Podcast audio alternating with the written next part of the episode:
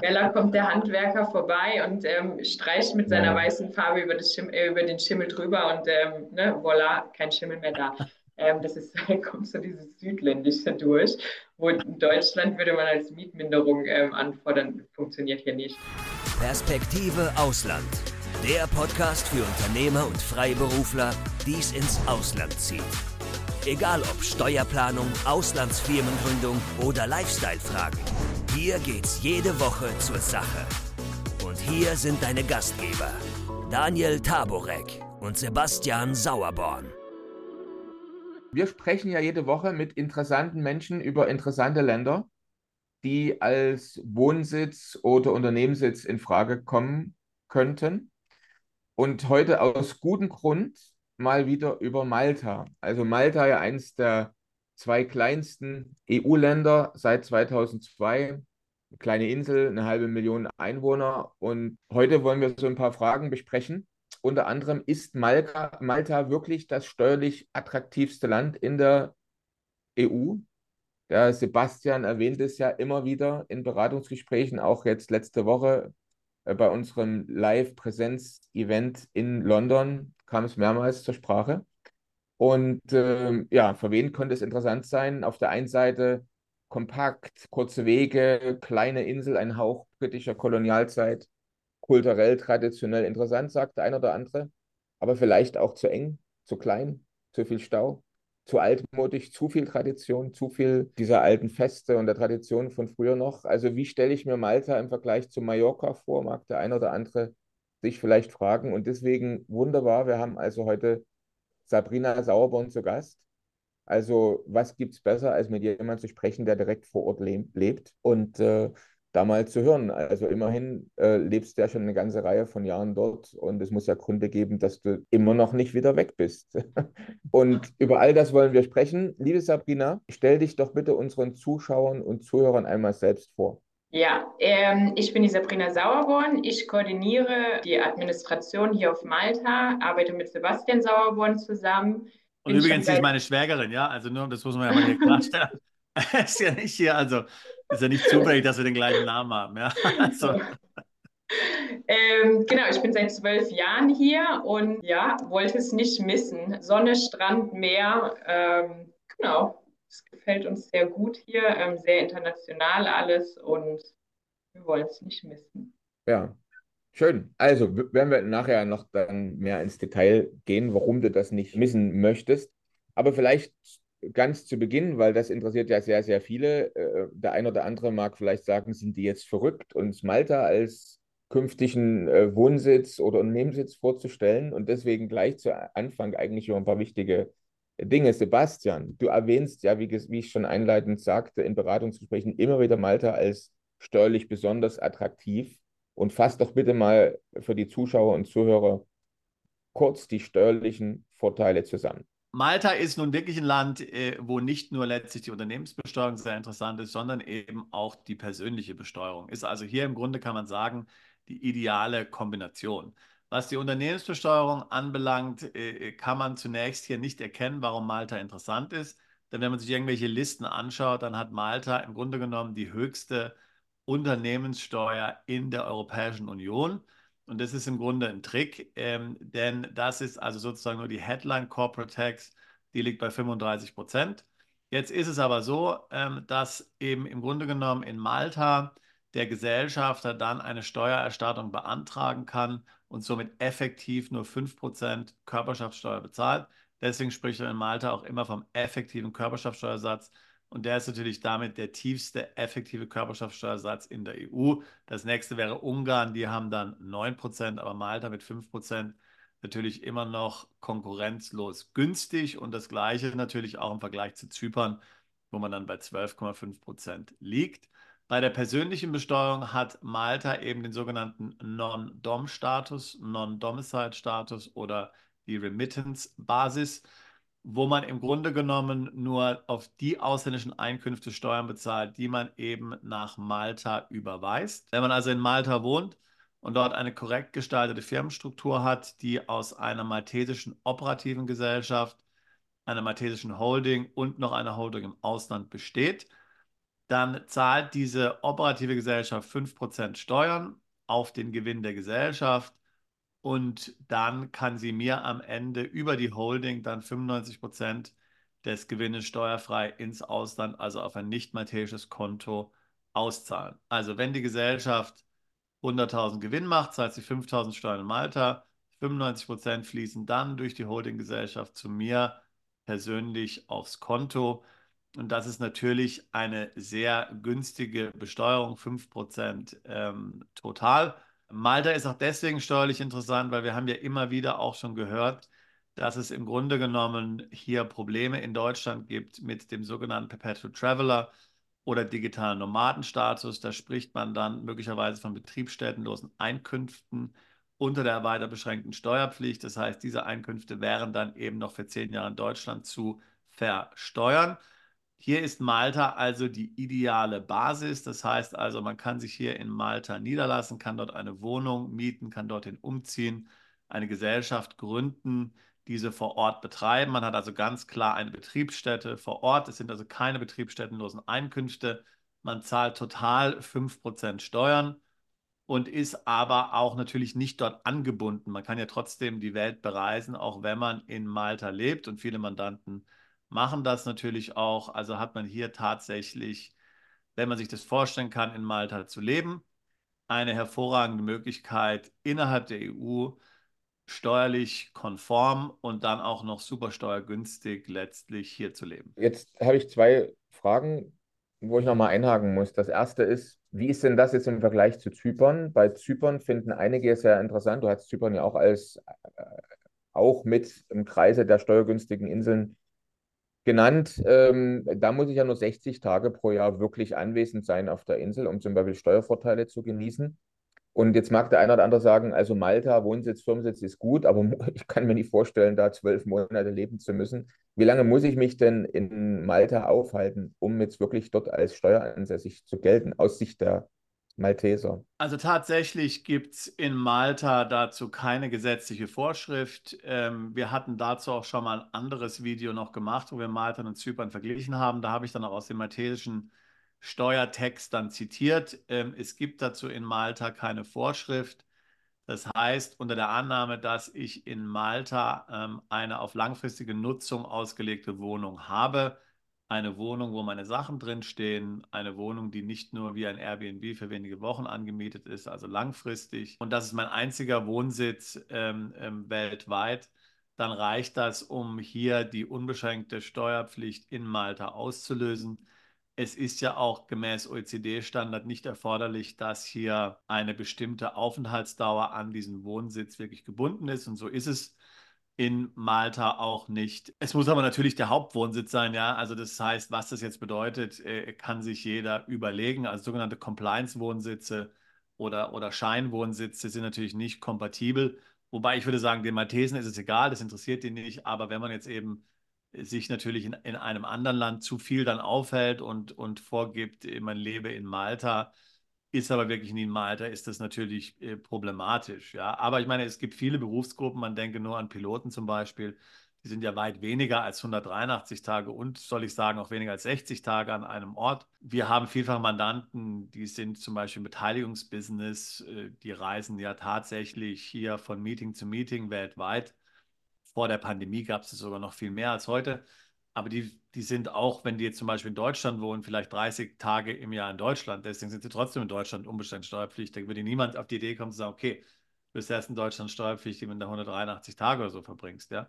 Also das muss schlüssig sein. Man muss ein schlüssiges äh, Lebenskonzept natürlich in sich haben und dann entsprechend den Wohnsitz in Malta einrichten und, und dann ähm, ist das auch rechtskonform. Klasse. Jetzt aber noch eine viel wichtigere Frage. In vielen steuerlich, bisher steuerlich günstigen Ländern wurden ja die Steuervorteile äh, gerade im letzten Jahr sogar an einigen kassiert.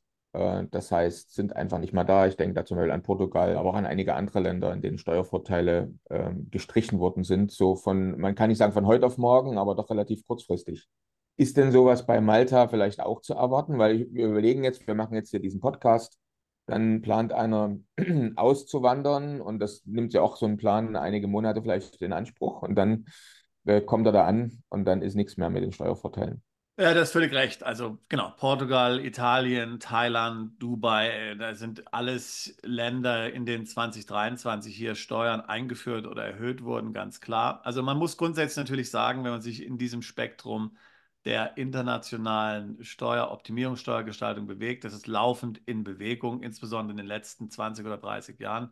Da ändert sich sozusagen ständig was. Also hier kann niemand sich darauf verlassen, dass hier diese Dinge dann für Generationen Bestand haben. Das ist selten der Fall. Es ist nur dann in den Ländern der Fall, in denen letztlich hier ähm, niemand Beachtung diesen Dingen schenkt. Wir haben ja mal über Namibia gesprochen und so zum Beispiel.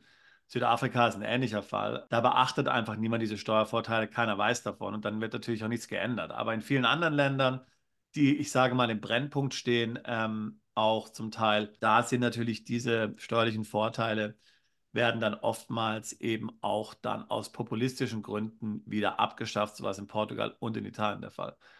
In Malta würde ich sagen, dass die persönliche Besteuerung der Non-Dom-Status nicht gefährdet ist. Ähm, die Besteuerung hier von 5% ähm, des Gewinnes effektiv wird meiner Meinung nach irgendwann geändert werden in Zukunft. Es gibt hier definitiv Überlegungen, dies zu tun. Wie das konkret dann aussehen könnte, weiß man noch nicht. Ich ähm. bin mir sicher, dass Malta sich da was einfallen lässt, dass es weiter sehr attraktiv ist, weiterhin. Ja. Man kann ein Modell wählen, was die Vereinigten Arabischen Emirate gewählt haben. Also man sagt zum Beispiel, die ersten 100.000 sind steuerfrei an Gewinn 100.000 Euro umgerechnet dort. Äh, das gleiche gilt zum Beispiel auch in Ländern wie Singapur. Ja.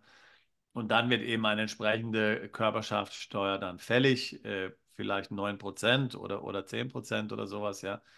Sowas kann ich mir schon vorstellen, aber andere Alternativen hat Malta ja auch gar nicht, denn als kleines Land ähm, ist ja doch sozusagen hier der, einer der Hauptanziehungspunkte letztlich hier internationale Geschäftsleute, die dort Business machen wollen und auch internationale Konzerngesellschaften, die hier dann entsprechend auch steueroptimiert betrieben werden können. Wenn das nicht mehr möglich wäre, dann ähm, würde eben Malta letztlich hier dann noch viel mehr von der EU abhängig sein und vom EU-Steuerzahler.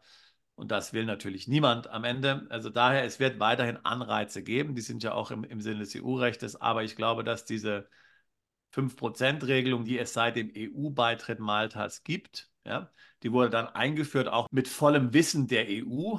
Und es hat nur niemand damit gerechnet, dass diese so oft dann und so vielfach genutzt werden würde. Ähm, aber äh, hier wird man sich was anderes einfallen lassen. Wenn, wenn mal tatsächlich der Zeitpunkt kommt, wo es geändert wird. Aber konkret liegen jetzt keine Informationen, Daten oder Vorschläge vor, wie es geändert werden soll. Okay. Klasse. Also, vielen Dank, äh, Sebastian. Aber jetzt müssen wir unbedingt nochmal mit Sabrina drüber, äh, weiter drüber sprechen und äh, das vertiefen, weil ich denke, Sabrina, bei dir sind es ja jetzt nicht in erster Linie steuerliche Gründe, weshalb du, wie du gesagt hast, zwölf Jahre auf Malta ausgeharrt oder das Leben genossen hast, wie auch immer. Also, was fasziniert dich denn an Malta am meisten? Malta ist ein sehr, also ich habe zwei Kinder ähm, und Malta ist in erster Linie ein sehr kinderfreundliches Land. Ähm, die Malteser ähm, sind alle sehr kinderfreundlich. Es ist sehr sicher hier und es ist international. Alle möglichen Internationalitäten hat man eben hier und ähm, es ist eben auch das Wetter, was mich hier hält. Ähm, wir haben sehr viele, ja, wir haben viel Sonnentage auf Malta und äh, blauer Himmel, Sonnenschein, es macht glücklich. Und ja, das sind die Hauptgründe, warum ich hier bin. Ähm, Malta ist zentral, sehr nah an Deutschland. Das heißt, die Familie ist nicht so weit weg. Man ist eben schnell rübergeflogen, zwei, zweieinhalb Stunden. Ähm, und der Flughafen ist jetzt, egal wo man auf Malta wohnt, nicht weit weg. Ähm, es wird ähm, von irgendwo auf der Insel 20 Minuten dauern, dann ist man am Flughafen. Was auch ein großer Vorteil an Malta ist, es ist nicht weit weg, weil es eben so klein ist. Ähm, man ist überall sehr schnell. Mhm. Und ähm, die Sprache, wie sieht es da aus? Man kommt mit Englisch gut zurecht. Ist das, was ich gehört habe? Stimmt das? Kannst du das bestätigen? Ja, genau. Also die Malteser sprechen alle Englisch. Ich muss zugeben, nach zwölf Jahren ist mein Maltesisch immer noch nicht, nicht ähm, also, ich kann ein paar Sachen man auf Maltesisch sagen. Man kann nur sagen Mella. genau. Äh, ja, mit Mella kommt man schon ziemlich weit.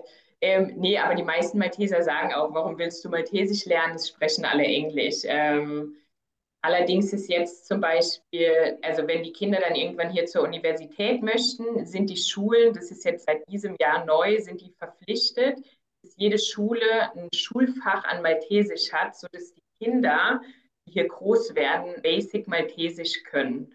Und ähm, das gibt dann den Kindern, die hier aufwachsen, einen Vorteil, an der Universität zu studieren. Das ist aber jetzt eben seit diesem Jahr ist es neu. Das heißt jetzt, meine Kinder werden ab der sechsten Klasse ein Fach Maltesisch haben. Die staatlichen Schulen, die haben von Anfang an Maltesisch ähm, als ähm, Schulfach. Also das heißt, ähm, die Kinder werden mit, Malte mit der maltesischen Sprache groß, aber dann gibt es eben internationale Schulen, Privatschulen, da, da gibt es kein Maltesisch, die lernen dann andere Sprachen. Also in der Schule, wo meine Kinder sind, die lernen Spanisch. Und ähm, eben ab der sechsten Klasse werden sie jetzt auch noch Maltesisch dazu ähm, bekommen. Der Rest ist eben alles in englischer Sprache. Mhm. Ich habe ja auch mal, muss ich sagen, in Malta gewohnt, zweimal äh, für ein Jahr. Und meine Beobachtung war eben, so ein bisschen auch wie in Irland, wo ich ja auch mal wohnte, wo auch, sage ich mal, das Gälisch kulturell sehr wichtig ist. So ist auch in Malta das Maltesisch sehr wichtig. Das heißt, die Straßenschilder haben alle dann den englischen Namen und dann auch die, den maltesischen äh, ähm, Namen, also Ortsschilder zum Beispiel. Maltesisch ist interessant, weil es eine arabische Sprache ist mit einem lateinischen Alphabet. Aber es erinnert einen im Grunde an Araber, die sagen zum Beispiel auch zu Gott sagen die Allah. Ja, also man hört ständig die Maltesen, die ja religiös sind, über Allah sprechen und man wundert sich, was ist denn jetzt los? Aber eben, also die, die sagen nicht, oh Gott, sondern die sagen, oh, oh Allah, ja, also. und ja, also wie gesagt, kulturell ist die, die maltesische Sprache dort sehr wichtig, ähm, aber meine Beobachtung ist natürlich, dass überall Englisch gesprochen wird, wobei Maltesen untereinander meistens schon auch viel Maltesisch sprechen. Aber gerade so den Maltesen, die jetzt sich für eher gebildet halten und so, die legen natürlich auf Englisch auch Wert, dass die Kinder Englisch erzogen werden und, und man ja. spricht halt Maltesisch, man kann es verstehen, aber also es, ist, es gehört zum guten Ton dazu, dann Englisch zu sprechen. Oder was willst du sagen, Sabrina? Ja, genau so. So ähm, ist es auch die jüngere Generation, die weiß, ähm, viele wissen gar nicht mehr, wie man äh, Maltesisch schreibt. Genau, es ist so am Aussterben, was natürlich sehr schade ist, aber ich glaube, es gibt wenn du ähm, zum Beispiel Anwalt studierst in Malta, ähm, das, der ganze Studiengang ist sozusagen in Maltesisch. Also, Ach was. Ja, ähm, genau, weil auch das Gericht, genau, man kommt mit Englisch, ähm, bekommt man alles ähm, geregelt auf jeden Fall, außer im Gericht, das maltesische Gericht, da ist die Sprache noch äh, maltesisch. Das heißt, da wird quasi kein Englisch gesprochen. Also man könnte den Richter fragen, dass man auf Englisch umstellt, ähm, aber oft wird dann einfach in Maltesisch gesprochen. Wie ist denn das jetzt so bei gerade, also was, was ich persönlich immer als stressig erlebe? Ich habe ja zwei Wohnsitze, einen Wohnsitz in einer 16-Millionen-Stadt und einen auf einer Insel. So, und in beiden eine Wohnung und bei, auf beiden habe ich mit Behörden immer wieder was zu tun. Wenn ich auf die Webseiten gehe, da ist also nichts in Englisch und äh, nicht mal Buchstaben, die ich lesen kann. In einem Land arabische Buchstaben, im anderen nochmal andere Buchstaben. Also wie ist denn das in Malta, wenn ich jetzt zum Beispiel da irgendwas elektronisch beantragen will, was einreichen will oder Termine vereinbaren will? Die Webseiten in Englisch oder dann in. Alles in Englisch, ja. Ja, also die, also die Amtssprache in Malta ist schon ähm, eben Englisch und auch Maltesisch, muss man sagen. Ja, also deswegen, alles ist letztlich hier auf Behördenseite auch in Englisch zu erledigen. Also, dann haben wir schon mal ein paar Vorteile, die dich begeistern, jetzt äh, besprochen. Jetzt hast du natürlich auch viel da in den zwölf Jahren mit Deutschen zu tun, die dahin ausgewandert sind oder eingewandert sind, je nachdem, wie man das, wie man das betrachtet. Was zieht denn jetzt so in den letzten Jahren die meisten nach Malta? Warum kommen die? Kommen die aus steuerlichen Gründen oder aus ähnlichen Gründen? die du gerade genannt hast. Warum ist es für einige ein Magnet, dahin zu kommen? Wenn man äh, neue Leute trifft, ähm, wo auch immer, ähm, in Bars und ähm, das sind deutschsprachige und man fragt, warum bist du hier oder wie bist du nach Malta gekommen, ist natürlich die erste, erste Antwort immer wegen dem guten Wetter und den tollen Stränden. Ähm, aber dann wird geschmunzelt und alle wissen eigentlich, ähm, dass, dass der größte Grund ähm, die, die Steuern sind. Also wenn man Unternehmer ist, ähm, dann ist das in erster Linie Grund Nummer eins. Es gibt allerdings eben auch noch viele Leute, die hierher kommen, um die Sprache zu lernen. Aber das ist eher die jüngere Generation. Die sind dann, die, die Sprachschüler sind 14. Da trifft man viele, die kommen hier über die Sommerferien hin, um ähm, Englisch zu lernen. Genau, das sind aber meistens nur über die Ferien hinweg. Aber die Leute, die hier wohnen, da ist der Hauptgrund schon das schöne Wetter. Und man sollte, man sollte vielleicht auch natürlich noch sagen, dass auch viele Nicht-Unternehmer nach Malta kommen. Malta hat ja eine sehr große, sage ich mal, Gaming-Industrie, also so Online-Casinos und so weiter. Die sind ja alle in Malta ähm, aufgrund einer positiven gesetzlichen Regelung, die es hier für Online-Casinos gibt. Und die ziehen natürlich auch sehr viele Ausländer an. Ja, es gibt zum Beispiel sehr viele Schweden, in ja. Malta, äh, weil die Schweden eben auch sehr viel spielen und dann sind diese Mitarbeiter in Malta dann arbeiten dann im Customer Service von diesen Casinos da. Ja? Also ich glaube, es gibt unwahrscheinlich viele. Also äh, insgesamt in Malta die Bevölkerung ist auf 500.000 und es gibt 8.000 Schweden, ja, glaube ich. Irgend so eine Zahl habe ich mal gelesen. Ja, also unglaublich. Ja, also wirklich viel, ja. Und eben dann auch aus anderen Nationalitäten, weil ja doch diese Casinos eben in Malta dann vor Ort diesen Customer Service machen müssen. Das ist auch letztlich Teil der Regularien. Und dann eben hier verschiedene Sprachen abdecken müssen. Deswegen gibt es auch viele Deutsche, die jetzt nicht unternehmerisch tätig sind, die dann eben äh, bei diesen Online-Casinos dann arbeiten. Ja. Ähm, glaube, das Gleiche ist auch für die Deutschen, also gerade was, was Kundenservice angeht, für, also in diesem Gaming-Bereich, was glaube ich der größte, also es gibt einmal Finanzen ähm, oder Gaming, das sind so die zwei größten. Und ich glaube, als Deutscher oder Deutschsprachiger bekommt man hier auf der Insel immer einen Job. Also es wird immer, Leute werden immer gesucht. Interessant. Ja. Also jetzt hat, hatte der Sebastian schon ein paar Business-Ideen auch sozusagen aufgegriffen. Vielleicht können wir an dem, an, an der Stelle noch mal ein bisschen verweilen. Also für wen, für welches Business, außer dem, was Sebastian gerade erwähnt hat, könnte denn Malta noch interessant sein? Also wer könnte, wer jetzt hier zuhört und vielleicht sagt, das ist das, was ich, womit ich mich gerade beschäftige oder was ich vorhabe zu tun. Für wen könnte Malta da noch besonders interessant sein? Ich glaube, also so die typischen, ähm, also genau, entweder wenn man angestellt sein will, kann man sich hier ganz normal bewerben äh, bei den Gaming-Firmen. Es gibt viele Makler, Jobmakler, die dann eben dir helfen, einen Job zu, zu finden. Ähm, und ich glaube, in Deutschland ist das alles sehr langwierig. Also ne, wenn man sich irgendwo bewirbt, kann es sechs Monaten dauern, bis man da irgendwie ähm, was findet. Und hier ist es eher ähm, relativ schnell. Also ich glaube, wenn, wenn man sich heute bewirbt, hat man in vier bis sechs Wochen ein Jobangebot. Jetzt je nachdem wo, ne? also Kundenservice ähm, geht es relativ schnell.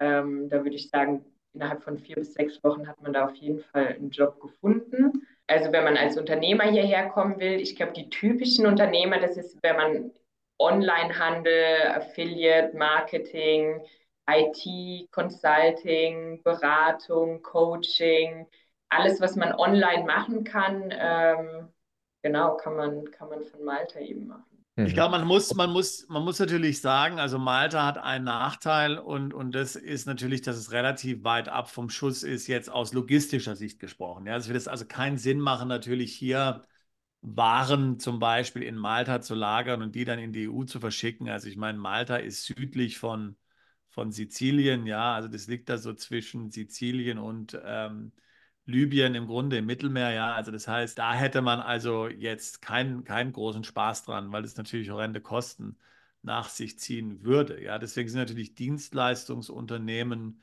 wie die die Sabrina erwähnt hat, Software, äh, irgendwie Beratung, Affiliate Marketing, Online Marketing, die sind prädestiniert äh, für, ein, für einen Firmensitz in äh, Malta. Aber ich meine, man muss zum Beispiel sagen, Playmobil, also die deutsche Firma Playmobil hat in Malta eine Fabrik äh, schon seit den 70er Jahren.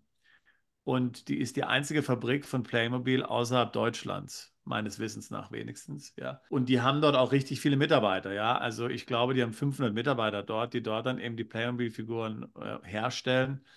Gut, das wird eben dann per Containerschiff wahrscheinlich dann verschifft oder so. Ja, äh, also, also das heißt, man kann es jetzt nicht immer sagen, dass es hier für produzierendes Gewerbe äh, nicht geeignet ist, aber ich würde sagen, prädestiniert für Dienstleistungsgewerbe. Gut zu wissen. Ist denn jetzt, ist es denn so, dass die dass die Regierung in Malta auch jetzt, äh, sagen wir, Investoren oder Unternehmer, die da hinkommen, um sich dort niederzulassen, eine Firma zu gründen, Business zu starten, auch hofiert, also vielleicht da spezielle Förderprogramme hat, äh, bestimmte Angebote hat, die es dann erleichtern, sich dort niederzulassen und zu starten? Es gibt verschiedene Programme, was Malta anbietet. Die ähm, werben hier teilweise eben auch dafür für Startups, ähm, wollen das, ähm, genau, wollen ähm, Startup-Firmen hier haben. Eine äh, Programm ist mit Seeds und das andere, das typische, was man kennt, ist Malta Enterprise. Die werben damit eben finanzielle Unterstützung, eventuell Ausrüstung, ähm, was, was sie da unterstützen. Oder man bekommt, wenn man Angestellte hat, bekommt man Rabatte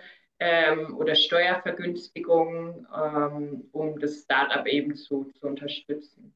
Und da hat man auch als ausländisches Unternehmen ähm, gleichberechtigten Zugang, also sitzt als, als Newcomer sozusagen. Ja, nicht... ja. Okay. Schön. Wie sieht es denn aus, wenn jemand jetzt mit kleineren Kindern vorhat, auszuwandern? Ist Malta dann immer noch empfehlenswert oder eher schwierig? Wie würdest du das beschreiben? Nee, ich finde es ähm, gut. Ähm, ich weiß es mittlerweile gar nicht, wie das in Deutschland ist, aber in Deutschland gibt es ja auch viele Wartelisten und Tageskinder-Tagesstätte. Ähm, ich habe das damals bei mir so gemacht, wir hatten, als wir Kinder hatten, es gibt viele Familien, die Nannies haben, Living-in-Nanny oder ähm, ja, Nannies, äh, mit denen sie arbeiten. Es gibt ein Tagesmutterkonzept auch, ähm, was hier genutzt wird von verschiedenen Familien.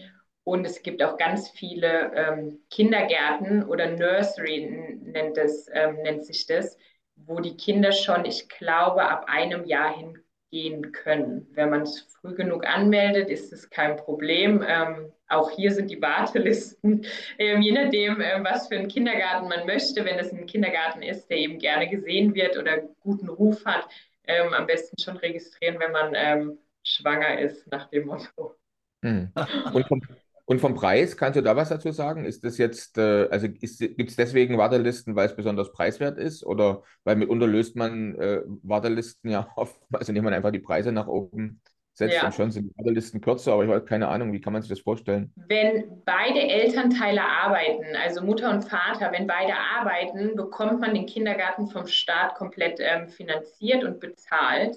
Ähm, dann gibt es auch ein Chipsystem. Jeder bekommt einen Chip und loggt das Kind jeden Tag ein und aus und ähm, bekommt dann eben, wenn beide Elternteile 40 Stunden arbeiten, bekommt man dann mit, also bekommt man 40 Stunden plus Fahrzeit hin und zurück ähm, für das Kind nochmal bezahlt. Also ähm, genau. Ähm. Aber äh, damit jetzt hier niemand von den Zuschauern einen, einen Panikanfall bekommt und ausschaltet. Chipsystem, also das Kind wird nicht gechippt, nur weil ich sage, ja, äh, einfach um das nochmal um das nochmal klarzustellen, ja, weil muss man einfach sagen, weil da kursieren ja auch bestimmte Bedenken, äh, gerade durchs Internet und äh, gibt ja auch durchaus Ideen. Äh, also, nee, also da ähm, ist wie nennt man es denn? Ähm, eben, man bekommt einen Chip, wie man naja, sich, man ähm, manche haben, oder eine Karte, ähm, wie man sich auch auf der Arbeit manchmal ein- und ausloggt. Eben, ja, ne? Ähm, so funktioniert es eben für das Kind auch. Also ich, ich, ich habe es schon gewusst, ich wollte nur, weil man weiß ja nie, ob alle Zuschauer und Zuhörer jetzt das auch äh, so äh, wissen. Aber weil wir gerade mal bei solchen Vorteilen sind, ist ja durchaus interessant, dass das äh, für die Kinder kostenfrei ist.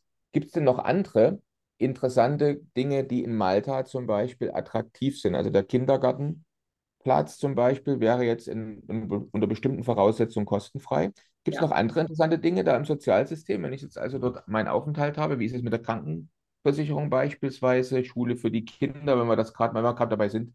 Sollen wir es mal rund machen? Genau, Kindergarten haben wir gerade besprochen. Schule gibt es auch ähm, eine staatliche Schule, die ist sehr gut. Es wird eben viel Maltesisch gesprochen. Das heißt, das Kind ähm, geht, kann auf die staatliche Schule gehen und hat halt die Fremdsprache dann Maltesisch. Und auch da wird differenziert. Ist das ein maltesisches Kind oder ist das ein ausländisches Kind, was gerade Maltesisch lernt? Und da werden die Klassen dann ähm, gesplittet und ähm, die ausländischen Kinder bekommen da nochmal extra Unterstützung in der Sprache. Genau, weil zu Hause dann, die tun sich schwerer. Aber man muss schon sagen, Sabrina, dass in der staatlichen Schule der Unterricht im Allgemeinen schon auf Maltesisch ist, oder? Nee, nee, immer wie. Also auch hier kommt es wieder darauf an, wo wohne ich. Ähm, wohne ich da, wo viele Ausländer sind, so wie Slema, St. Julians, da wohnen viele Ausländer. Das heißt, wenn da das Kind in die Schule geht, ist es eher so, dass die, die Anzahl der Kinder, der Ausländer überwiegt. Also es sind mehr Ausländerkinder wie Malteser in,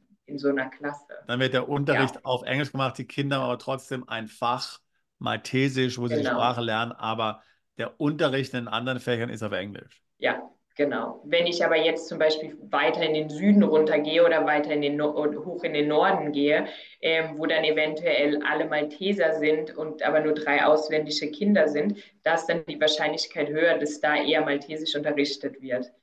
Also wenn man hier sagt von hoch in Norden und runter in Süden, dann man muss ja bedenken, dass man in der, die ganze Insel durchfahren kann weißt in 45 Minuten, ja. Also das heißt im Grunde zehn Minuten nach oben, zehn Minuten nach unten, ja im Auto. Naja, also es, es kommt auf die Uhrzeit an. Morgens um drei wird es wahrscheinlich funktionieren, ja, aber in den Stoßzeiten ja. wird es nicht funktionieren.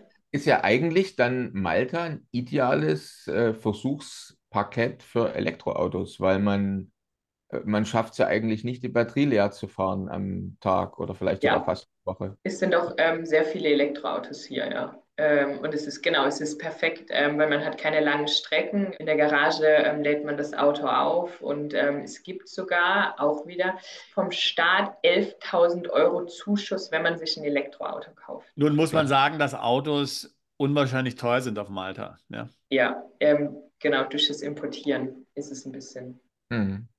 Also das heißt, äh, auch Gebrauchtwagen. Trotzdem sind ja die Malteser Autofanatiker. Ich hatte mal irgendwo gelesen, Absolut. wir hatten ja vorhin gesagt, es gibt 500.000 Einwohner auf dieser sehr kleinen Insel, aber 800.000 Autos. Ja. Mhm. Typische, typische maltesische, also Familie hat wirklich ähm, zwei bis drei Autos. Das ist ähm, ja.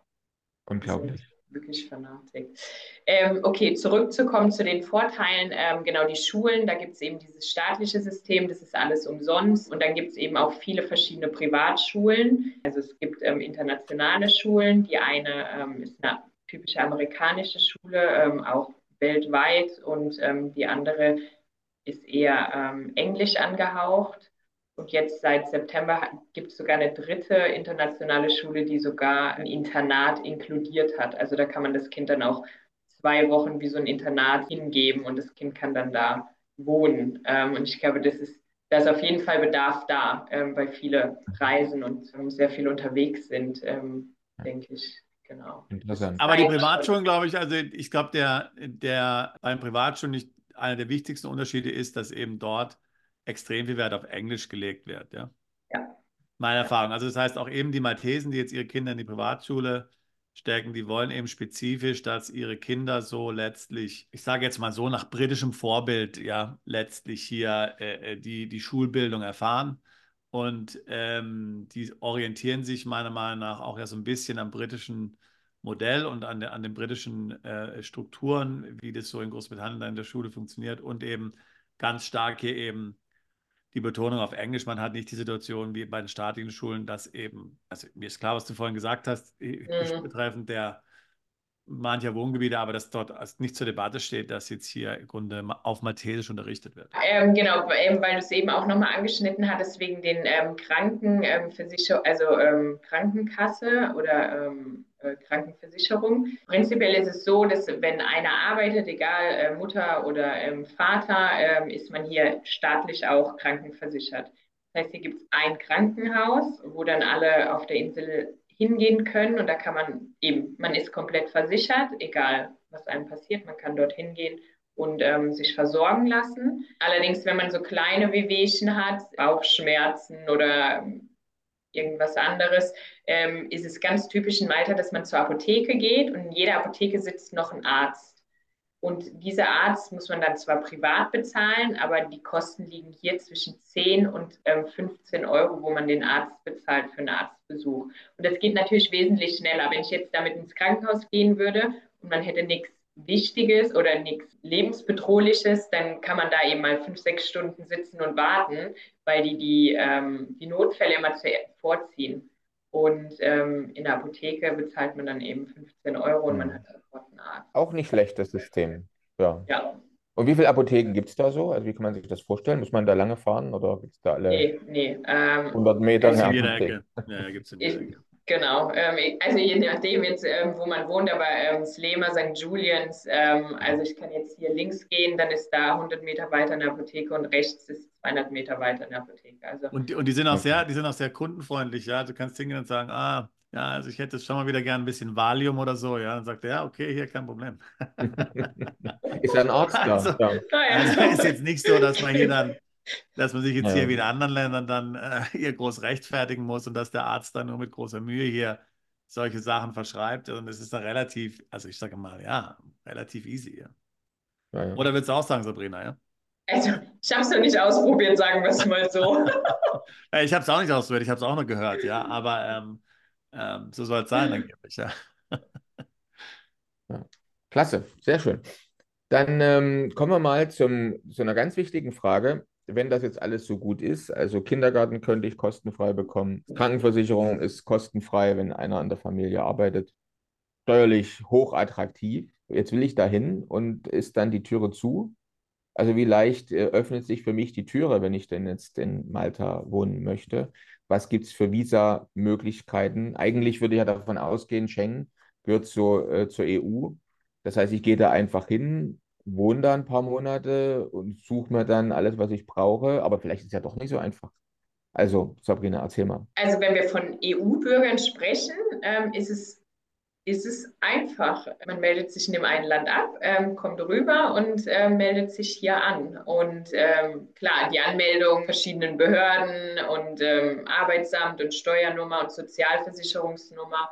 Ähm, aber letzten Endes werden da einem keine Steine in den Weg gelegt, um sich hier anzumelden. Also ich glaube, der erste Schritt ist eben eine Wohnung zu finden und eine Wohnadresse zu haben. Das ist Genau. Und das ist Ja. auch tatsächlich denn- dann das, was was zum Beispiel denn- auch Sabrina vielfach für unsere Mandanten macht. Ja, das heißt also, äh, ich meine, wir haben jetzt natürlich Mandanten, die haben jetzt nicht Lust, hier groß auf Behörden zu rennen und hier sich dort anzumelden und sich mit irgendwelchen Maltesen dann rumschlagen zu müssen und in, hier in irgendeiner, in irgendeiner Schlange zu stehen. Ja, und das ist ja eine der wichtigsten Dinge, die äh, Sabrina hier organisiert für die Mandanten, dass im Grunde sie diese Dinge dann abnimmt und die Mandanten müssen eigentlich letztlich gar nichts machen. Die müssen überhaupt zu keiner Behörde gehen. Das, das machen wir dann alles eben als Teil unserer Dienstleistung. Und Sabrina hilft ja sogar auch dabei, über ihre äh, Kontakte, die sie hat zu verschiedenen Immobilienmaklern, dann für die Mandanten hier die passende Wohnung zu finden. Ja. Klasse. Jetzt, was muss ich denn für Dokumente mitbringen? Also nehmen wir mal an, ich habe jetzt da meinen Personalausweis oder meinen Reisepass. Ich nehme an, Personalausweis reicht wie überall in der EU, Ja. auch zur Einreise. Äh, was muss ich denn noch mitbringen? Was brauchst du denn alles von mir, wenn ich jetzt dort meinen Aufenthalt beantragen will? Das Wichtigste ist der Reisepass ähm, und eine Wohnadresse. Das sind so die zwei Sachen, die man braucht, um anzufangen, die Steuernummer zu beantragen. Also es ist so, ne, man fängt bei der Steuernummer an. Wenn man die Steuernummer hat, kann man ähm, die Sozialversicherungsnummer beantragen. Wenn ich die Sozialversicherungsnummer habe, kann ich mich beim Arbeitsamt anmelden und wenn ich dann den Arbeitsamtszettel habe, dann kann ich ähm, die maltesische ID-Karte beantragen. Es kommt immer darauf an, was ist jetzt der Grund, weshalb ich hier rüberkomme. Ist der Grund, ähm, weil ich Rentner bin und möchte hier als Rentner leben? Ist es der Grund, ich möchte hier als Arbeitnehmer hinkommen ähm, und möchte mich als Arbeitnehmer anmelden oder gebe ich mich als ähm, Entrepreneur, als Unternehmer eben, ähm, also ich komme als Unternehmer hierher, mache meine Firma auf und genau, da gibt es verschiedene Anmeldemöglichkeiten sozusagen. Hm. Aber, aber tatsächlich ist also, wenn wir jetzt mal die Praxis anschauen, für viele Mandanten, die kommen natürlich der erste Schritt, eine Wohnung zu suchen. Ja. Und äh, im, im Grunde genommen alles andere folgt danach. Und vielfach ist ja dann nach der Wohnungssuche, wenn man dann in Malta wohnt, auch der weitere Schritt die Firmengründung. Denn die Firmengründung brauche ich ja dann, um mich dort anstellen zu können. Die Firma ist ja letztlich dann äh, diejenige, die mir dann hier den Arbeitsplatz verschafft, meine eigene Firma. Die meisten Mandanten, die nach Malta ziehen und dort eine Firma haben, sind bei der eigenen Firma angestellt, ja, bei der eigenen Firma als Geschäftsführer tätig, beziehen dort ein relativ moderates Gehalt. Ähm, viele, so würde ich sagen, zwischen zweieinhalb und dreieinhalb, viertausend Euro. Und der Rest wird dann eben hinterher über Gewinnausschüttung dann äh, bezahlt. Und wie gesagt, die Anstellung ist ja dann auch notwendig, um dann eben die entsprechenden Registrierungen, von denen die Sabrina gerade eben gesprochen hat, dann ähm, vornehmen zu können. Vielleicht wäre es noch mal eine Sache, wollte ich noch mal ansprechen hier, äh, weil wir jetzt über EU-Bürger sprechen. Wir haben natürlich auch vielfach Mandanten, die dann zum Beispiel einen Lebenspartner haben oder einen Gatten, Ehegatten haben, die jetzt nicht äh, hier EU-Bürger sind. Ja.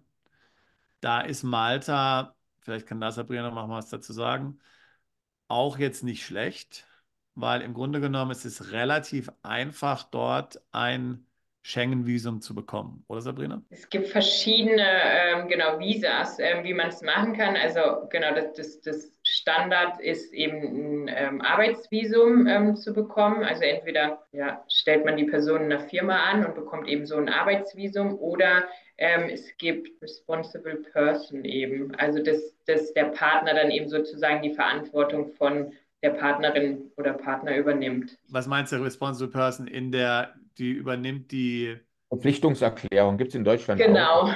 Genau, ja. Dass, dass, man, man verpflichtet sich eigentlich alle, alle Kosten zu übernehmen, die äh, vor, vor allem eben auch entstehen. Das ist meistens der Pferdefuß. Ich nehme an, das wird in Malta auch so sein. Sollte er zum Beispiel nach Beendigung des Visas nicht mehr ausreisen und so weiter und so fort. Also man bleibt im Prinzip, solange die Person äh, im Land ist, verantwortlich für alle Kosten, die entstehen. Genau, damit will der Staat einfach sicherstellen, dass diese Person dem Staat nicht auf der Tasche, ähm, Tasche liegt. Mhm. Okay, aber trotzdem schön, dass es solche, solche, solche Möglichkeiten gibt. Ähm, ist mir auch schon aufgefallen, dass da Malta wohl etwas einfacher oder weniger strikt und streng ist als andere Länder. Dann, äh, was gibt es denn noch so für, äh, für typische Visas, die vielleicht besonders sein können bei Malta? Also Malta bietet auch für ähm, Digitalnomaden in Vis Visa an, ist das richtig? Ja, es gibt das äh, Nomad, also Residence Visum eben, genau, aber das ist nur für Non-EU-Bürger. Ähm, das ist, wenn man, genau, wenn man einfach ähm, viel reisen möchte, ähm, gibt es diesen Antrag, da muss man entweder Kundenverträge oder Arbeitsvertrag vorlegen, dass man beweisen kann, ich komme hierher, bin aber hier zum Arbeiten und möchte die Insel ein bisschen genießen und das Einkommen muss da mindestens 2700 Euro im Monat liegen. Man muss eine äh, private Krankenversicherung vorliegen. Und wenn man die zwei Sachen eben vorweisen kann, ähm, dass man sich eben ne, alles leisten kann, dem Staat wieder nicht irgendwann auf der Tasche liegt, kann man ein Visa beantragen. Und das allerdings, genau, das ist steuerfrei. Also diese Leute, die hier sind mit dem Visum, müssen keine Steuern bezahlen.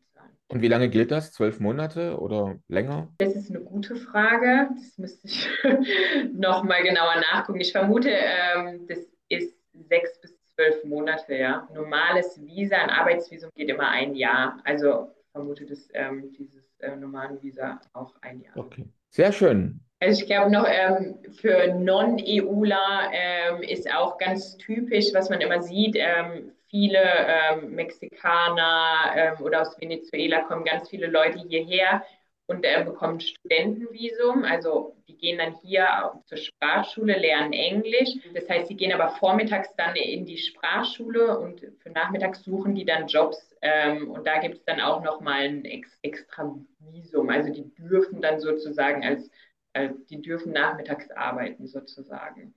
Mhm. Das ist so den. Das ist so die, die materielle Version. Es gibt ja in vielen Ländern diese sogenannten, mhm. diese sogenannten Educational Visa, ja. ja. Ob die dann wirklich lernen oder nicht, wer weiß, ja. Ob Visa, ja, genau. Sehr schön. Dann ähm, gehen wir mal zum Thema äh, Arbeiten, Firma gründen oder als Freelancer, Freiberufler, Selbstständiger in Malta zu sein. Wenn ich jetzt beispielsweise mit meinem Reisepass nach Malta einreise, eine Wohnung habe, dann machst du da den ganzen Prozess mit den ganzen Steuernummern, die man so alle braucht. Und darf ich dann eigentlich als Freelancer dort arbeiten oder muss ich mich dann noch irgendwie registrieren? Muss ich eine Firma gründen? Also als Freelancer, als Selbstständiger meldet man sich eben hier bei Jobs Plus beim Arbeitsamt an und ähm, bezahlt dreimal im Jahr Sozialabgaben. Die Sozialabgaben werden entweder 10 Prozent auf das wöchentliche Gehalt gerechnet sozusagen oder man bezahlt pro Woche um die 80 Euro ähm, als Selbstständiger. Also das ist aber das Maximalgehalt. Also das heißt, es sind circa 400 Euro im Monat. Ähm, was ich an Sozialabgaben bezahle. Das ist das Maximum. Das heißt, egal wie viel ich verdiene, selbst wenn ich ähm, 20.000 Euro im Monat verdiene oder die Woche verdiene, bleiben diese 400 Euro Sozialabgaben. Wobei man sagen muss ganz klar, dass jetzt als Gewerbetreibender, Selbstständiger, Freelancer in Malta zu arbeiten, aus steuerlicher Sicht wenigstens keinen Sinn macht. Ja, denn dann zahlt man die vollen Einkommensteuersätze. Die sind ja. jetzt in Malta vielleicht leicht niedriger als in Deutschland, aber der Spitzensteuersatz beträgt auch 35 Prozent. Den zahlt man ab 60.000 Euro. Also das heißt, das wäre jetzt nicht wirklich steuergünstig. Ja? Also steuergünstig ist wirklich nur die Variante zu sagen, dass man eben die maltesische Gesellschaft hat, die dann 5% Körperschaftssteuer effektiv bezahlt und von der man dann Dividende ausgeschüttet bekommt. Ja? Ähm, also alles andere, äh, also bringt natürlich jetzt hier nicht besonders viel. Man kann natürlich auch noch Folgendes machen. Ich hatte ja vorhin gesagt, es gibt den sogenannten Non-Dom-Status, den natürlich unsere Mandanten alle haben. Damit sind sämtliche Auslandseinkünfte steuerfrei. Wenn ich jetzt das Einkommen, das ich erziele als Freelancer ähm, außerhalb von Malta erziele, ja, weil ich zum Beispiel sage, okay, ich bin jetzt die Hälfte der Zeit vielleicht äh, äh unterwegs, treffe Kunden, bin bei Terminen, und ich werde dann dafür bezahlt. Das heißt, dieses Einkommen wird außerhalb Maltas erzielt. Ja, dann muss ich natürlich dafür in Malta auch wiederum äh, keine Steuern bezahlen. Ja, das heißt, da wäre es dann schon auch ähm, steuerfrei. Da brauche ich dann auch keine Firma eigentlich. Ja, muss natürlich aber dem Kunden dann irgendwie eine Rechnung schreiben. Wenn ich jetzt dem Kunden irgendwie eine Rechnung schreibe als natürliche Person und so, äh, das kann man manchmal machen. Andere Kunden sagen, wir wollen mit natürlichen Personen an sich nicht kontrahieren. Das muss eine Gesellschaft sein und so. Aber aus maltesischer Sicht, solange die Tätigkeit außerhalb Malta stattfindet, wäre die in Malta nicht zu versteuern. Aber in Malta vor Ort als Freelancer zu sitzen und zu versteuern, macht letztlich steuerlich, also aus rein steuerlicher Sicht, letztlich keinen Sinn. Insbesondere bei hohen Einkünften nicht. Wenn ich natürlich jetzt sehr geringe Einkünfte habe als Freelancer, dann vielleicht schon. Ja, aber wenn jetzt bei dem, was so typischerweise manche Freiberufler und Freelancer in Deutschland verdienen, 100.000 Euro aufwärts, macht es keinen Sinn mehr. Gut, dass du das nochmal erwähnt hast, weil da können wir natürlich gleich die Frage noch mit anschließen. Firmengründung in Malta, wie aufwendig ist das? Wie lange dauert das? Was kostet das ungefähr? Womit muss man da rechnen? Also ich würde sagen, hier die das ist sicherlich ein Nachteil Maltas gegenüber Zypern. Zypern ist es ja einfach, man gründet einfach eine Firma, man gründet einfach eine Limited. In Malta, um hier die Gesellschaft steuereffizient nutzen zu können, braucht man im Grunde genommen immer diese dreifache Firmenstruktur. Einmal die operative Gesellschaft, eine Zwischenholding in Malta und dann noch eine Holding im Ausland, die einem dann letztlich hier die steuerfreie Dividende ins Ausland ausbezahlt. Ja, anders geht es im Grunde genommen in Malta nicht. Also ist da natürlich dann auch immer hier äh, sind entsprechende Kosten mit der Firmenstruktur verbunden. Äh, das heißt im Grunde genommen, diese Firmenstruktur bringt dann auch nur was, auch jetzt was den laufenden Unterhalt betrifft, wenn man natürlich hier wirklich, ich sage mal schon, substanzielle Gewinne erzielt. Also wir sagen im Grunde genommen, wenn jemand jetzt nicht hier 250.000 im Jahr ähm, an Gewinnen erzielen kann, äh, dann muss man sich fragen, ob es wirklich was bringt. Ja der ganze Aufwand nach Malta umzuziehen, die Firmen zu gründen, die zu unterhalten.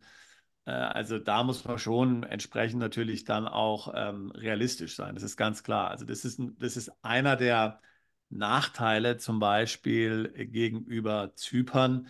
Da ist es eben deutlich günstiger, dieser Teil deutlich weniger komplex. Aber es ist natürlich so, wenn ich mir jetzt ein Unternehmen anschaue, was vielleicht 200.000, 300.000 Gewinn macht, da macht es natürlich schon einen relativ großen Unterschied, ob ich jetzt 5% Steuern bezahle oder eben äh, 12,5, ja, wie in Zypern. Und in Zypern kommt ja dann auch noch dazu, dass ich ja dann auf die Dividende, die ich bekomme, dann auch noch wieder mal hier diese Health Insurance Gebühr bezahlen muss. Das sind auch mal wieder so ein paar Prozent, die dort anfallen. Die müssen auch Non-Doms bezahlen. Ja, das heißt, im Grunde genommen sind es in Zypern auch nicht wirklich 12,5 Prozent, sondern eigentlich eher 15 Prozent. Äh, mit denen man rechnen muss, äh, wenn man dort lebt und Dividenden einer zypriotischen Firma bekommt. Ja. Okay, guter Hinweis. Gehen wir mal zum nächsten Punkt. Wenn ich jetzt da nach Malta komme, muss ich ja irgendwo wohnen. Wir hatten schon drüber gesprochen. Also die Wohnung ist essentiell. Äh, die, mindestens halt die Adresse, damit der ganze Anmeldeprozess gestartet werden kann. Und deswegen die Frage, wie einfach ist es denn, eine Unterkunft, eine Wohnung in Malta zu finden? Wie geht man da vor? Der Wohnungsmarkt in Malta geht sehr schnell, würde ich sagen. Ich muss gerade lachen, ähm, weil ich gerade auf Wohnungssuche bin. ich bin jetzt up to date in dem Thema. Es geht relativ schnell. Ähm, ich würde jetzt sagen, ähm, ich suche jetzt aktuell eine Wohnung für 1. März. Ein bis zwei Monate vorher kann man anfangen zu gucken, aber ich muss jetzt nicht jetzt anfangen, ähm, wenn ich eine Wohnung in drei Monaten brauche. Mieten, ähm, Qualität kommt immer auf die Wohnung drauf an. Wenn ähm, diese Neubauten haben oft ähm, Schimmelprobleme, aber ich glaube, das ist auch relativ normal, wenn man irgendwo am Meer wohnt, ähm, dass man ähm, hohe Luftfeuchtigkeit hat und dadurch wieder Schimmelprobleme hat. Genau und es wird in Malta als normal ähm, angesehen, dass man irgendwo Schimmel hat, dann ähm, Mella kommt der Hand. Ah, ja, genau. Mella kommt der Handwerker vorbei und ähm, streicht mit seiner ja. weißen Farbe über, äh, über, den Schimmel drüber und ähm, ne, voilà, kein Schimmel mehr da. Ähm, das ist, kommt so dieses Südländische durch, wo in Deutschland würde man als Mietminderung ähm, anfordern, funktioniert hier nicht. Genau, also Schimmel ähm, ist so ein, ein Problem, wenn man teilweise in die Wohnungen reinkommt oder wo, wo man darauf achten müsste. Mieten, also alle Wohnungen, genau, was ähm, ja auch nicht normal ist, ähm, sind möbliert. Also das heißt, ähm, jede Wohnung, die man sich anguckt, da stehen einfach Möbel schon drin, die werden in die Miete inkludiert sozusagen. Also das heißt, man muss quasi nur seine zwei, drei Koffer packen und einziehen. Relativ einfach. Mieten, ähm, wenn wir da auf das Thema kommen, da, wo die meisten Ausländer sind, also Slema, St. Julians, Xira, da sind die Mieten relativ hoch. Ich würde sagen, eine zwei bis drei Schlafzimmerwohnung findet man zwischen 1600 Euro. Ja, da fängt es an ähm, mit den Wohnungen und ähm, nach oben keine Grenzen gesetzt. Ähm, es, also man kann ganz einfach eine Wohnung hier finden für ähm, 8.000 bis 10.000 Euro im Monat. Genau in der Gegend. Und wenn ich aber dann wieder in den Norden ein bisschen weiter runterfahre oder den Süden ein bisschen weiter runterfahre, ähm, bekomme ich da Wohnungen für ähm, 600 bis 800 Euro im Monat, eine Drei-Schlafzimmer-Wohnung. Genau, und dann gibt es ja noch die, die, komplett andere Insel da, ähm, nämlich Gozo. Gozo. Äh, Gozo ist dann nochmal rückständiger, als ja Malta sowieso schon ist und ist nochmal so eine Welt für sich und da ist dann nochmal alles auch noch ein bisschen günstiger, ja. Ja, Genau, aber man kommt halt nur mit der Fähre hin. Ne? Also es ist ja. keine Entfernung sozusagen, ja. Ähm, selbst von Gozo an Flughafen ist man irgendwie von anderthalb, also anderthalb Stunden wird man da brauchen. Es kommt auch wieder drauf an, wenn man in der Stoßzeiten, also in der Stoßzeit aus Lema raus will oder rein will, kann das halt ähm, schon mal 20 Minuten bis 30 Minuten dauern, ja. Was eine Strecke von 10 Minuten eigentlich ist. Also ich finde ja, also an Malta ähm, und, und so ein Haus hatte ja auch mal Sabrina im Grunde was das, das, das, Schönste ist, sind letztlich diese alten Häuser, ja, die es dort ja in Malta gibt, ähm, die so in dem klassischen Kalkstein äh, dann gebaut sind, die diese hohen Decken haben.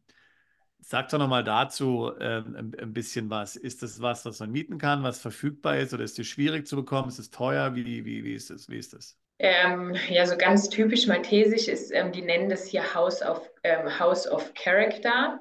Dann ähm, hat man dann ein Haus und das, das meiste dann auch mit Pool eben ähm, da. Sowas findet man dann in Slema und Xira eher weniger. Da muss man dann eben ein bisschen außerhalb ähm, ziehen, aber da hat man dann eben ein Haus ähm, mit, mit Pool und Garten eventuell. Das ist ähm, ja sehr maltesisch eben. Das sind gelbe Sandsteine. Ja, sehr schön. Ähm, sehr viel Charakter hat es, ja. Und kostet, Was kostet sowas zu mieten ungefähr? Ja, ich würde auch keine Ahnung, ähm, wahrscheinlich 1000, auch zwischen 1600 ähm, Euro aufwärts.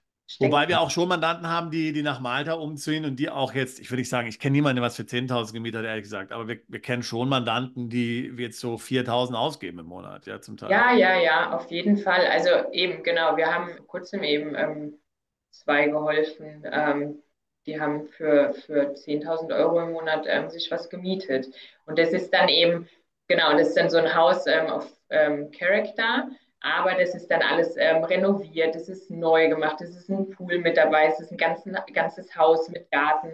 Und da Malta eben so klein ist, also ne, wenn man Fläche hat, das ist eben ähm, sehr. Mhm. Das ist echter Luxus. Also Fläche ja. ist echt, echter Luxus, ja, ja. ja und äh, äh, was ist jetzt unsere Empfehlung oder deine Empfehlung? Komme ich da erstmal hin und nehme irgendwie so ein Airbnb-Zimmer, gucke mir alles an oder suche ich mir und miete die Wohnung schon von Deutschland aus? Oder? Man kann beides machen. Auch da ähm, helfe ich oft, dass wenn man dann irgendwie nicht nach Malta kommen möchte, noch nicht und mietet schon online irgendwas an, den Mietvertrag angucke oder mit dem Vermieter spreche oder gucke die Wohnung an und gucke, ist alles okay oder eben nicht. Oder ähm, da helfe ich oft.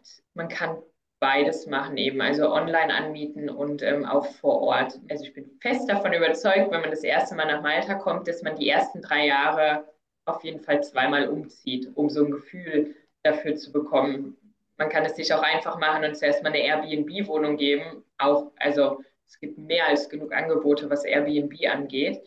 Ähm, Gerade auch so ein Trend, glaube ich, in Malta, dass hier alles in Airbnb umgebaut wird.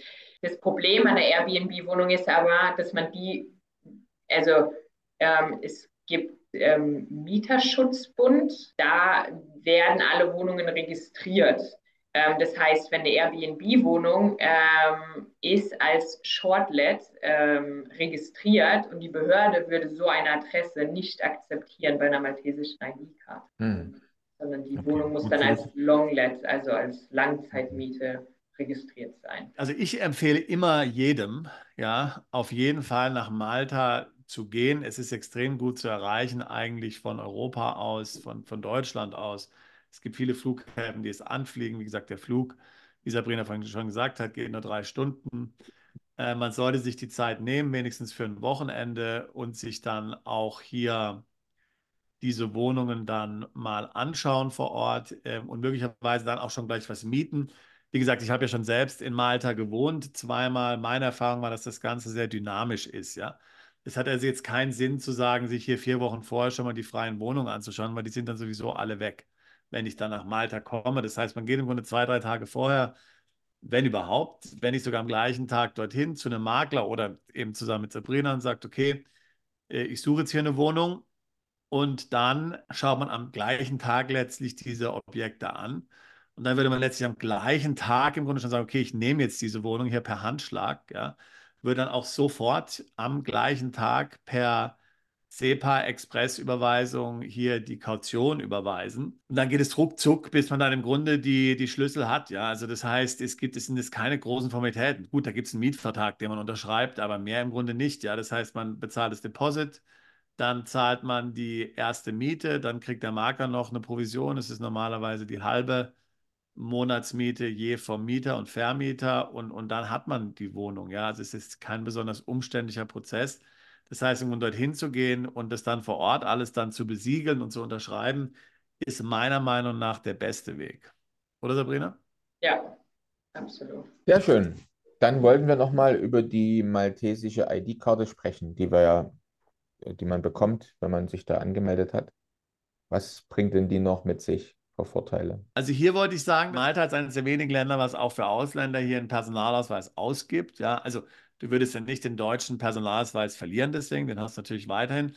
Aber du hast eben auch im gleichen Format wie den deutschen Personalausweis so eine Karte dann hier den maltesischen. Und das ist natürlich immer gut, ja, auch ähm, vor allen Dingen, wenn du wirklich ja beweisen willst, dass du irgendwo wirklich wohnst. Ja, das ist ja manchmal auch wichtig, unser Mandant wirklich zeigen zu können, das ist ja mein wirklicher Wohnsitz wenn du dann so einen Personalausweis hier dann ähm, aus, der, äh, aus der Tasche ziehen kannst. So, und, und natürlich wissen die maltesischen Behörden das, die wissen, was so, eine Personal, so ein Personalausweis ähm, für eine Aussagekraft hat. Und da muss man schon sagen, dass die es eben relativ genau nehmen, wer so einen bekommt oder nicht. Ja, also du hattest ja gerade eben schon gesagt, Sabrina, wenn du dann einfach nur ein Airbnb hast, ähm, bekommst du diesen Personalausweis nicht.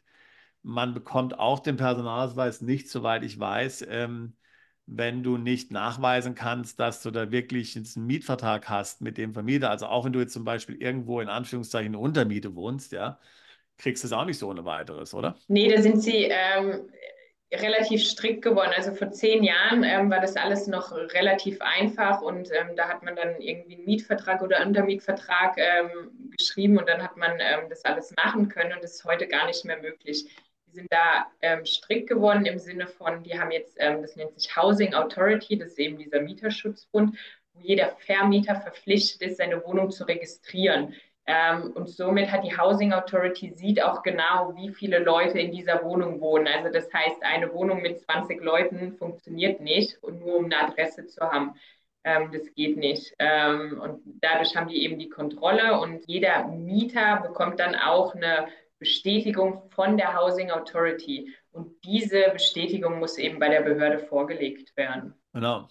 Und du hattest auch mal erzählt vor kurzem, dass du die ID-Karte im Grunde erst beantragen kannst, wenn du mindestens drei Monate dort bist und auch dann nachweisen kannst, dass du dort wirklich lebst und nicht einfach nur letztlich hier eine leere Wohnung hast, die als Compliance-Adresse dient. Genau, da gibt es äh, also verschiedene Methoden. Ähm, eben wenn ich als Arbeitnehmer ähm, hierher komme und melde mich als Arbeitnehmer an, ähm, dann muss ich Gehaltsabrechnung vorlegen, Arbeitsvertrag vorlegen und eben Miete und so weiter. Das reicht zur Beantragung. Wenn ich aber hier als self-sufficient hinkomme. Wenn man jetzt im Grunde hier vermögender Ausländer ist, der nicht arbeitet, Privatier würde man sagen. Ja, ähm, hierher komme als Privatier oder eben nicht arbeiten möchte, aber nur hier leben möchte, ähm, dann ist man dazu verpflichtet, ähm, lokale Ausgaben, ähm, also äh, Kontoauszüge vorzulegen, die zeigen, guck mal hier, ich habe die letzten drei Monate hier ähm, gelebt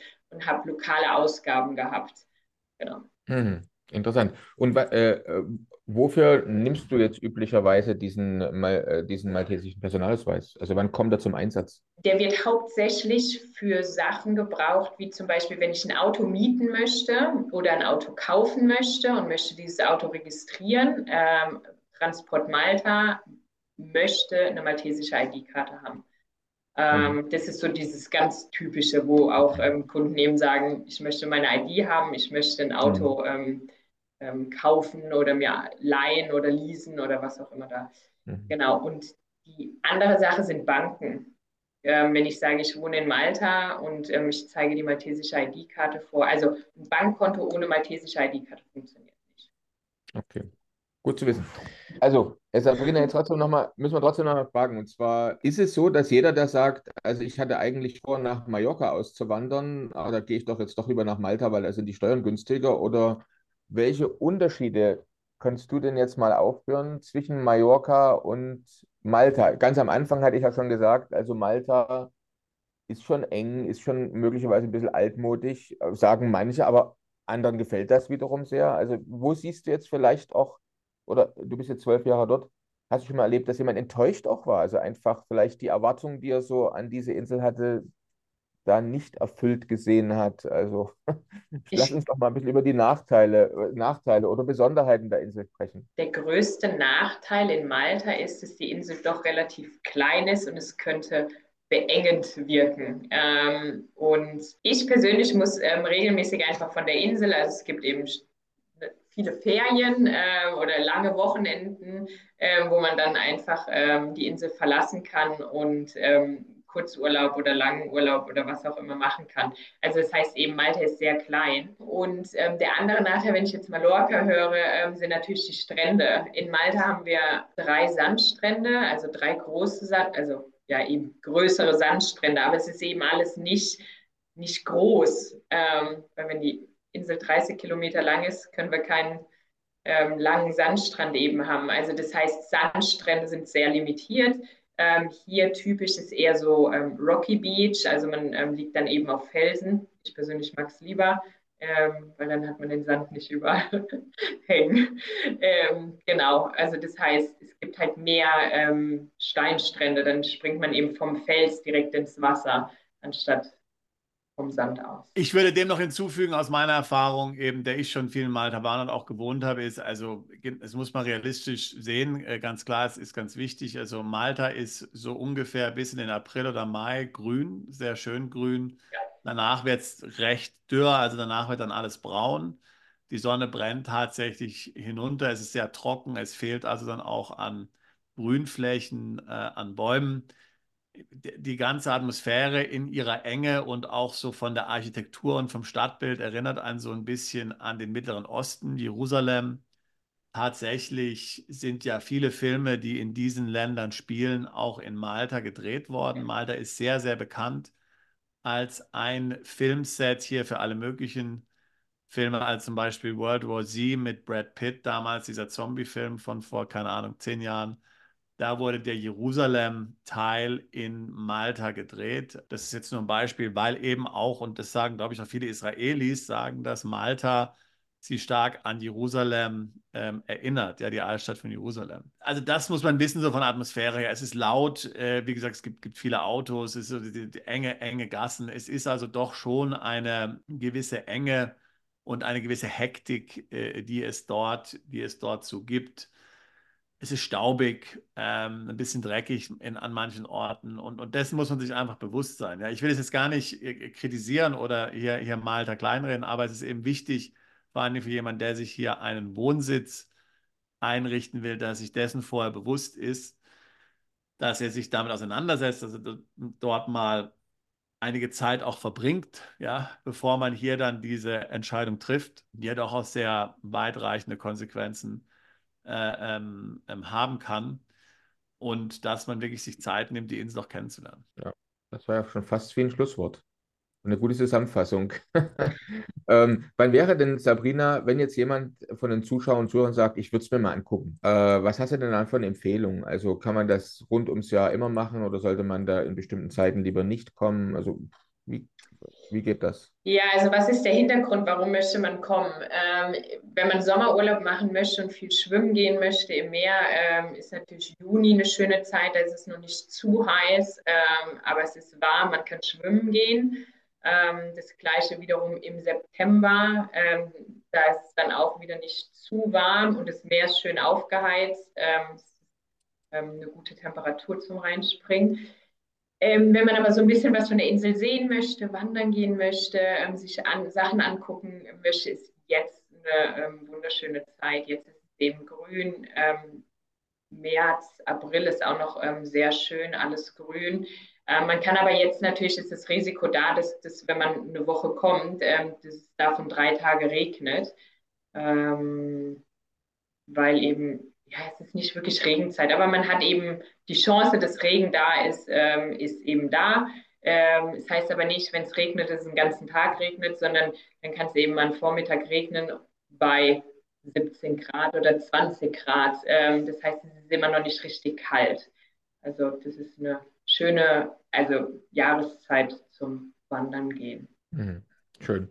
Und äh, wenn man jetzt äh, auch sich ein paar Wohnungen angucken will, sich ein bisschen mit dem Leben so, also als mögliches äh, potenzielles äh, künftiges Domizil die Insel mal ansehen möchte, wie viele Tage sollte man da ungefähr einplanen? Was denkst du? Wie viel braucht man? Die Insel ist ja klein, also reicht dann ein verlängertes Wochenende? Ja, würde ich schon sagen. Also wenn man dann vier Tage hier ist, ähm, ich stelle meistens so ein paar Städte zusammen, wo man hinfährt, die so alle ein bisschen unterschiedlich sind, ähm, oben, unten, links, rechts, ähm, dass man so verschiedene Eindrücke einfach bekommt. Es gibt eben unten ähm, im Süden ist alles noch, sind ältere, ähm, ältere Häuser, ältere Gebäude und wenn man dann jetzt ins Lema ist, ähm, gibt es viele neue Gebäude, die eben ja, 20 Stockwerke hoch sind oder sogar noch höher jetzt. Genau, also eher neu, neu, neue Gebäude. Schön. Ja, dann kann ich nur sagen, ich habe keine Fragen mehr. Vielen herzlichen Dank. Und äh, für all diejenigen, die sich jetzt dafür interessieren, noch mehr zu erfahren oder auch in Kontakt treten wollen und, und Fragen haben, blenden wir ja äh, eine Internetadresse ein, wo man einfach anklicken kann und dann auf ein Formular kommt, auch auf eine Seite noch mit weiteren Informationen dazu. Ansonsten, was hast du denn noch von Schlusswort für alle Interessenten? Dein, dein Ausblick oder noch ein Rat für diejenigen, die sich jetzt interessieren für Malta? Ähm, ich glaube, einfach mal vorbeikommen, sich die Insel eben anschauen. Verlängertes Wochenende, der nächste Feiertag, der ansteht, hier vorbeikommen und ähm, sich die Insel einfach angucken selber und einen Eindruck davon zu gewinnen. Liegt ja gleich ja. um die Ecke quasi. Genau, klasse. Wir blenden mal spaßenshalber so ein, äh, ein paar Flugpreise ein, so von den wichtigsten großen Städten. Also ich war auch äh, positiv überrascht, ne, wie günstig man wirklich nach Malta kommt, wenn man da ja. sucht. Sebastian, hast du noch ein Schlusswort? Äh, Du bist ja auch so ein, so ein Hilfsmalteser eigentlich, da ist äh, mit zwei, zweimal in Malta äh, gewohnt. Hast du noch irgendwas, was du unseren Zuschauern mit auf den Weg geben willst? Ja, ich kann mich im Grunde Sabrina noch anschließen. Genau, einmal dort äh, hingehen, sich das einmal anschauen, einen ersten Eindruck verschaffen und äh, das ist sicherlich ähm, Gold wert und das bringt einem mehr als hier tausend Videos anzuschauen, ganz ehrlich. Ja, also das heißt, das würde ich auf jeden Fall jedem empfehlen, der sich damit ernsthaft auseinandersetzt äh, mit diesem Gedanken. Klasse. Dann vielen herzlichen Dank, Sabrina. Danke auch an dich, Daniel. Vielen Dank, dass ich hier sein durfte. Dann bleib fröhlich, ne? Bis zum Ja, nächsten Mal. vielen Dank. Ciao. Danke euch, tschüss. Ciao. Bist du Unternehmer, Freiberufler oder Investor? Zieht es dich schon lange ins Ausland? Mach heute den ersten konkreten Schritt in eine Zukunft mit mehr Geld und mehr Freiheit. Buche ein Beratungsgespräch mit Sebastian und seinen Kollegen. Unsere Kanzlei unterstützt Mandanten wie dich dabei, deine Steuerlast legal zu reduzieren, Vermögen aufzubauen und zu schützen und deine persönliche Freiheit zu maximieren. Profitiere jetzt von unserem Fachwissen und unserem Netzwerk. Gehe zu mandatierung.com und werde Mandant unserer Kanzlei.